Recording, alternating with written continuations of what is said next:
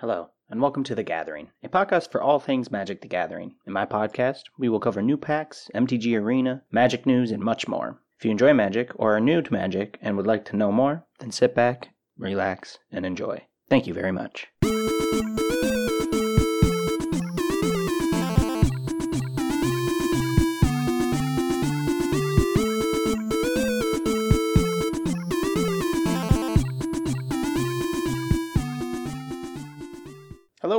Welcome back to another episode of The Gathering.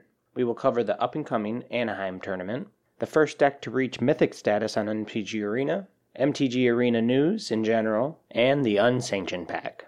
So, without further ado, let's jump right into it. So, first things first, uh, we're going to absolutely go over the World Championship 26 for Magic the Gathering coming up here. It starts on February 14th and runs through the 16th. The World Championship this year takes place in Honolulu, Hawaii. On all three days, it will be from 9 a.m. to 7 p.m. Uh, UTC. Day one will see a Theros Beyond Death booster draft, followed by a standard constructed best of three. For the booster draft, all players will begin in an eight player draft pod. Players' deck lists will be imported into MTG Arena for draft play.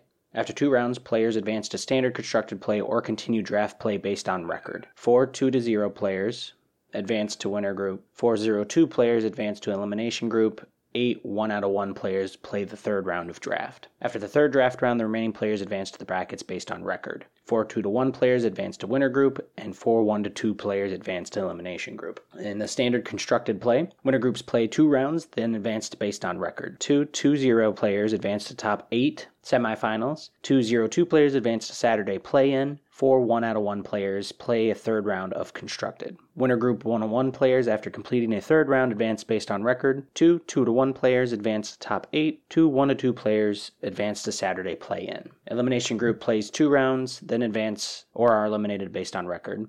2 2 to 0 players advance to Saturday play in. 2 0 2 players are eliminated. 4 1 on 1 players play a third round of constructed.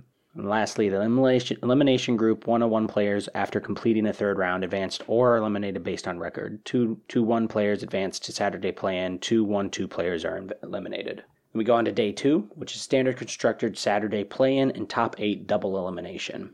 After two rounds, players advance to top 8 or are eliminated based on record. 2 2 out, two out of 0 players advance to top 8 lower bracket. 2 0 2 players are eliminated. 4 1 1 players play a third round of constructed. After the third round, the remaining players advance to top 8 or are eliminated based on record. If you have a 2 2 and 1 player advance to top 8 lower bracket and 2 1 2 players are eliminated. Day 3 is a Sunday showdown among the remaining of the World Championship competitors. The top 4 is seeded by top 8 advancement. Upper finals are seeded by two players who advanced from the top 8 upper semifinals.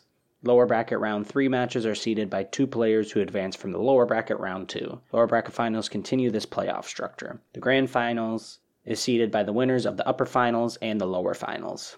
After Sunday's exciting conclusion, one player will win the grand finals, earning the title of Magic World Champion and a hefty prize of $300,000. If you would like to see this event, you can watch it the entirety of the Magic World Championship 26 on twitch.tv slash magic and you'll be able to check out some of the best players in the world going up against each other. I've always hindsight watched my Magic tournaments. I now always never I'm never able to catch them at the time of, but I've gone back and watched old tournaments and watched ones from last year after the fact when I had the time to watch them. They're always awesome and it's worth checking out. So definitely go check out twitch.tv slash magic.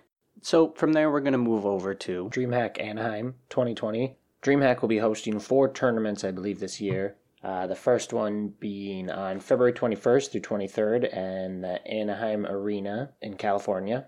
The tournament will start on Friday, February 21st at 2 p.m.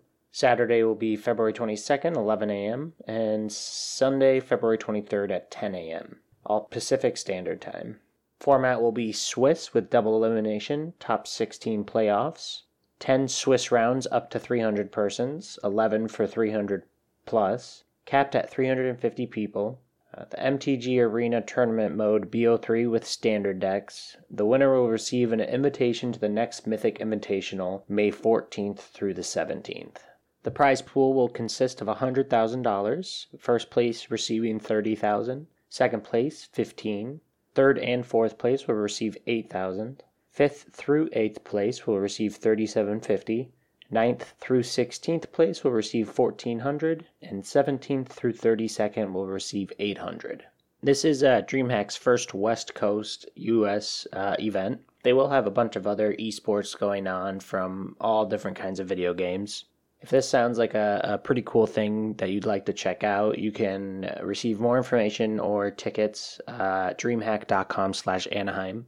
They will have a bunch of different events and stuff going on, so you could check out um, other tabletop games, other video games, as well as some really amazing cosplay, because the cosplay at all these kind of events are always unbelievably awesome.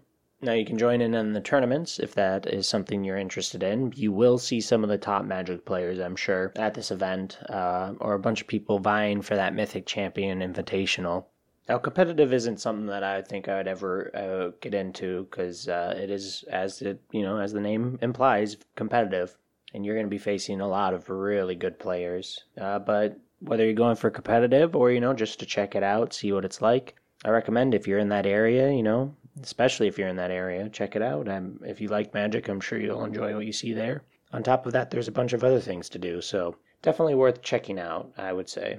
Uh, if I did not live halfway across the country, I would probably go check it out myself. And I will, uh, as more information comes out leading up to this next couple weeks here, I'll give any information I find on it. So from there, we're going to hop over and check out this deck that is the first one to reach Mythic status in an MTG Arena. Uh, JS2 was one of the first players to reach Mythic rank this season using a mono red aggro. Uh, the addition of Anax Hardened in the Forge and Phoenix of Ash in Theros Beyond Death has reinvigorated the archetype. So this deck actually looks pretty cool. Uh, I do enjoy mono red. It's one of my favorite uh, mono colors to play. So it's something that I could actually probably get into. But uh, for his deck list here, let's see, he's got four Anax Hardened the Forge, which, if you don't know, Anax Hardened the Forge is a three drop, star three. His power is equal to your devotion to red, which devotion is uh, how much in mana costs you have of red. Whenever Anax or another non token creature you control dies, create a 1 1 red satyr creature token with this creature can't block. If this creature had power 4 or greater, create two of those tokens instead. So if your devotion is greater than 4, you're going to be getting two of your 1 1 tokens every every time. It also has four of Fervent Champion, which is a one drop 1 1. Uh, it's first strike haste. Whenever Fervent Champion attacks another target attacking knight you control gets plus 1 plus 0 until the end of the turn. Equip abilities you activate that target Fervent Champion costs 3 less to activate. It has two Phoenix of the Ash, which is one of those previously mentioned cards, which is a 3 drop 2 red 1 colorless, 2 2 flying haste which most most Phoenix have that. They're usually flying and haste. Not always haste, but usually for sure flying. His ability is tap three, a red and two colorless. Phoenix of the Ash gets plus two plus zero to end a turn. It also has escape for four, two red, two colorless. Exile three other cards from your graveyard, and then you may recast it from your graveyard. And Phoenix of the Ash escapes with a plus one plus one counter on it. Now I really like that because Phoenixes always usually have an ability to allow to be cast from the graveyard. So with this escape ability, it actually really makes sense. And I feel like it works better than most of the Phoenix abilities. I know there's really good Phoenixes out there, but I feel like contextually it makes sense having an escape ability for the Phoenix instead of just a regular Phoenix cast from the graveyard kind of card. It has three Robber of the Rich, is a two drop, red and a colorless, 2 2. Reach Haste. Whenever Robber of the Rich attacks, if defending player has more cards in hand than you, exile the top card of their library. During any turn you attacked with a rogue, you may cast that card and you may spend mana as though it were mana of, to cast of any color, which is really cool because even though it's a mono red deck, say you're facing any other color deck, blue, black, green, or white, you're going to be able to cast their cards because of his ability, because you can use it for any mana cost. I really like cards that have that, where any mana can be used for any color, specifically to cast that card. It's always very useful and very, very, uh, very fun mechanic. It has four Runaway Steamkin, is a two drop, one red, one colorless, one one. Whenever you cast a red spell, if Runaway Steamkin has fewer than three plus one counters on it, put a plus one counter on Runaway Steamkin. Remove three plus one counters from Runaway Steamkin, add three red mana to your mana pool, which is cool. You know, you always need a little bit of ramp up. It's got four Scorch Spitter, one drop. It's a 1 1. Whenever Scorch Spitter attacks, it deals one damage to target player or planeswalker it's attacking. which is nice because it's only a 1 1 and it's a 1 drop, so it's a nice little drop, but it gets that extra ability to do a little extra damage, uh, which is always cool. It's got 4 Tin Street Dodger, is a 1 drop, red, 1 1. Tin Street Dodger can't be blocked this turn except by creatures with Defender. Which, for anyone that doesn't know, uh, Defender is a card that can only block. It cannot attack unless a card that specifically specifies it can attack. I actually have a Defender deck. Is my commander is a commander deck, and I use Arcadius, and he's one of those cards that allows defenders to attack, and its powers is equal to its toughness. And most defenders end up having zero uh, power, so that ends up being very useful. So you get a zero four, and then it ends up being effectively a four four, and you can swing with it when you normally couldn't. It's got three Light Up the Stage is a three drop sorcery, one red, two colorless. and It's got Spectacle. You may cast this spell for its spectacle cost rather than its mana cost if your opponent lost life this turn. Exile the top two cards of your library until the end of the turn. Until the end of your next turn, you may play these those cards, which kind of uh, might give you a hand up, maybe get something out. This deck seems to have a lot of low dropping stuff, so I could see that actually being pretty useful. It's got four Infuriate, is a one drop red instant. Target creature gets plus three plus two until end of turn. It's got four Shock, which is very common instant, uh, very standard in Magic. Is a one drop. Shock deals two damage to any target. I believe Shock used to be deals two damage to target player, but now they do any damage or any target. I could be mistaken, but I'm I'm pretty sure the old old shocks used to be can only be to player. It's got four Embercleaves, which is a really nice artifact card. Embercleave is a 6 drop, 2 red, 4 colorless equipment. This spell costs 1 less to cast for each attacking creature you control. And it does have flash, so you can, cast it out for at instant speed. When Embercleave enters the battlefield, attach it to target creature you control. So then you don't have to play the equipment cost, which equip is 3, but if you're flashing it out while you're attacking, you're going to equip it right to a creature without paying that equipment cost. Equipped creature gets plus one plus one and has double strike and trample, which can be very useful, especially if I can see this being paired well with Infuriate and uh, another card maybe like Anax. You can end up maybe hitting for a 10-10 trample double strike. That could end up being very useful. Now it also has three Castle Embereth Castle Embereth enters the battlefield tapped unless you control a mountain. Tap to add a red to your mana pool. Tap 3, 2 red, 1 colorless. Creatures you control get plus 1 plus 0 to end a turn. Just a kind of standard non basic land. It's got a nice little additional ability. Always good to have uh, some non basic lands in your deck. It really helps uh, when they have those additional abilities. You get a little little extra effect out of your mana. And then it has 17 mountains, just regular old mountains for the mana. And then it does have a sideboard. The sideboard has got two claim the firstborn is a red one drop. Gain control of target creature with converted mana cost three or less until end of turn. Untap that creature. It gains haste till end of turn. It's got one experimental frenzy. You may look at the top card of your library at any time. You may play the top card of your library you can't play cards from your hand. Tap four, destroy experimental frenzy. So it's kind of a way to be able to play off of your library. I could see that being useful when you're top decking. You only got one lar- card left. Although this is an aggro deck, you usually don't end up top decking because the deck the duel goes by so fast that it's over before you even get to that point. But that's where I can kind of see where its its value is the most is is probably in a top deck situation. I know I'm sure there's a bunch of other ones out there you guys could think of, but to me that's that's where the value for me I feel like it will be the most. It also has four Redcap Melee, which is a one drop instant. Redcap Melee deals four damage to target creature planeswalker. If a non red permanent is dealt damage this way, you sacrifice to land. It's kind of nice four drop damage. Uh, with a little bit of a drawback. Usually, if you're going to get four damage out of a one drop instant, it's going to have a drawback like that.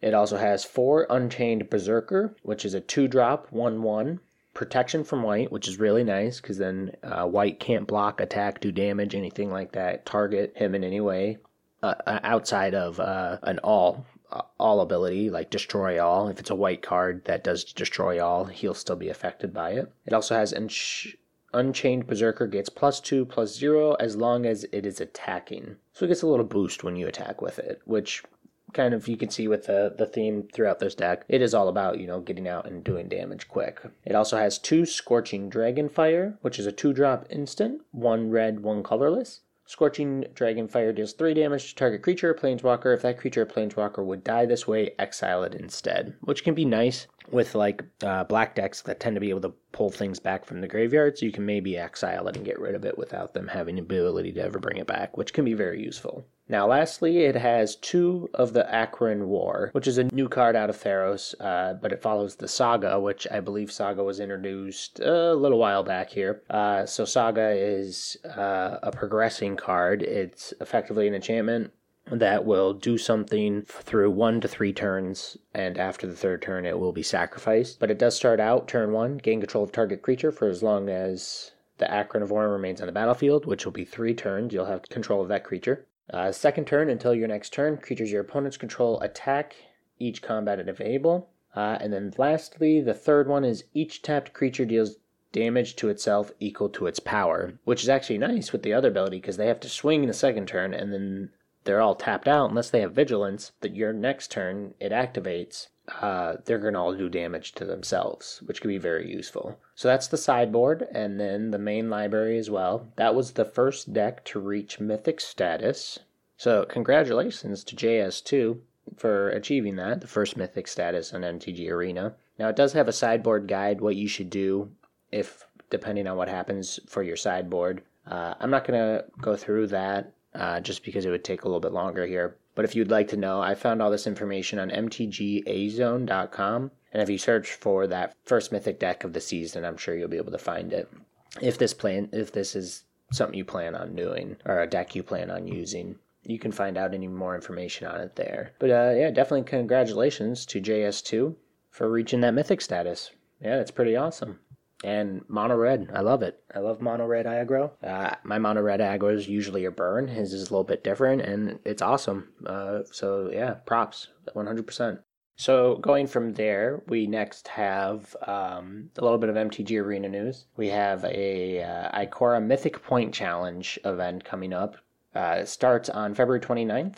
Uh, so the tournament is a little bit different. I don't believe anyone can just enter. It says Mythic Point challenges are invitation only events. Eligible players will be granted the role of challenger prior to the Mythic Point challenge taking place. Players with the role of challenger are granted one entry into the Mythic Point Challenge Day 1 event. Players can see if they have the role of challenger by selecting profile once logged in. The challenger role will be displayed and adjacent to the season rewards button on the screen.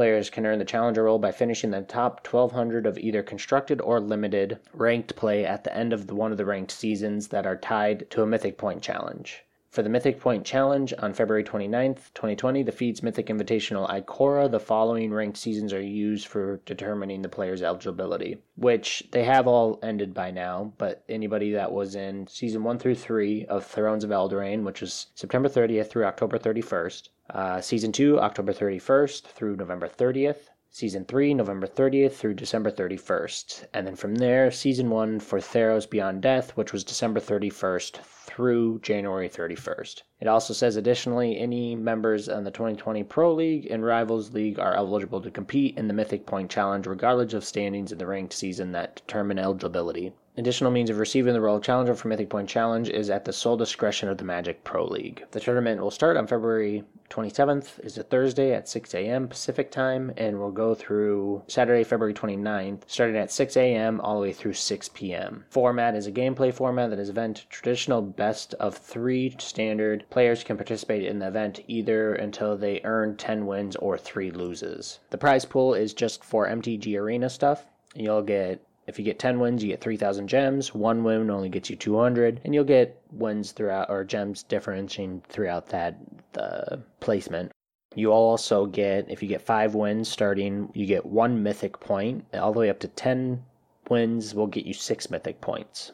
Now, mythic points is what replaced pro point system, uh, at least as I can read, at least on MTG Arena, and they use it for uh, deciding ranking for mythic championships moving from there, I would kind of like to talk about uh, this unsanctioned box set that's coming out. Comes out on February 29th. Now, Unsanctioned, if you guys aren't aware, for anyone, any people that aren't aware, they're very out there cards. They're not necessarily in line with how normal Magic is played. They're almost kind of like more comedic or a joking card. It's kind of, you know, just a little bit more lighthearted. Uh, kind of just have a fun time and laugh while you're doing it because these cards' descriptions and abilities and everything with them are hilarious. So it starts out at $60 and you get five 30 card monocolored decks, each designed synergy with one another in unique and surprising ways. Each player combines two decks into one 60 card deck and faces off for some wacky gameplay that stretches the limits of what Magic cards can do.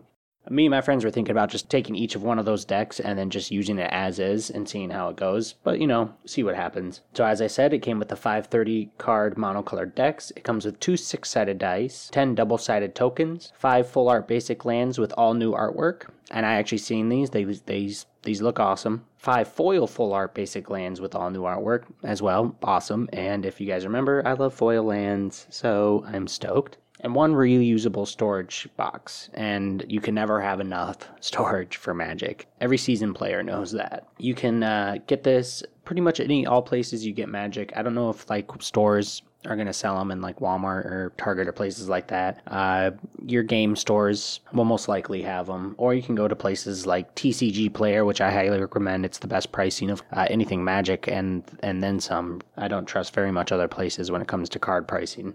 So some of these cards, I just want to point out a couple that are I thought were uh, hilarious. Uh, probably my favorite out of all of these are there's a three set three like combination cards of these, and they all have a you know similar theme here. Is Infernal Spawn of Evil is a three black six colorless seven seven flying first strike. Its creature type says demon, but that's crossed out in red ink and writes beast instead. And then its ability is two a black and a colorless, reveal Infernal Spawn of Evil from your hand. Say, It's coming! Infernal Spawn of Evil deals 1 damage to target opponent or planeswalker.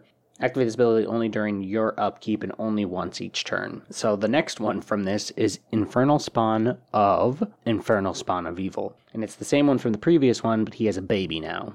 He's holding a mug that says Best Dad as well. It's a creature and it has Beast, but it's crossed out and it says Demon Child. It's a 10 drop, two black, eight colorless, eight eight, flying first strike, trample. And then once each turn while you're searching your library, you may pay two, a black and a colorless, reveal Infernal Spawn of Infernal Spawn of Evil from your hand and say, I'm coming too. If you do Infernal Spawn of Infernal Spawn of Evil, it's getting tongue twisty here. It will deal two damage to a player of your choice. Now the last one, and this is the reason I like him very much, or like him so much. And Furnace Spawnington the Third Esquire. Now I'm a third, so that's kind of why I like it the most, just because of that small connection, because I'm the third of my family name. But this one is an 11 drop, one black, 10 colorless, 9 9, flying first strike, trample, haste. It is a beast demon grandchild.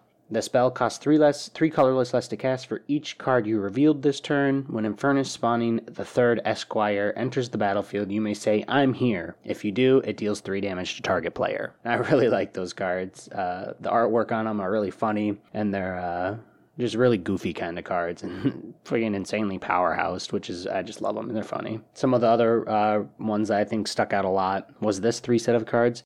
Paper Tiger, which I'm not sure that might be a reference to Bill Burr's special, Paper Tigers. Uh, maybe, maybe not. I'm going to say it is for myself. But, you know, we never know. So we'll have to wait and see. Maybe they'll uh, announce that there is a connection. Paper Tiger is a 4 drop, colorless, 4 3, and its ability is creatures named Rock Lobster can attack or block.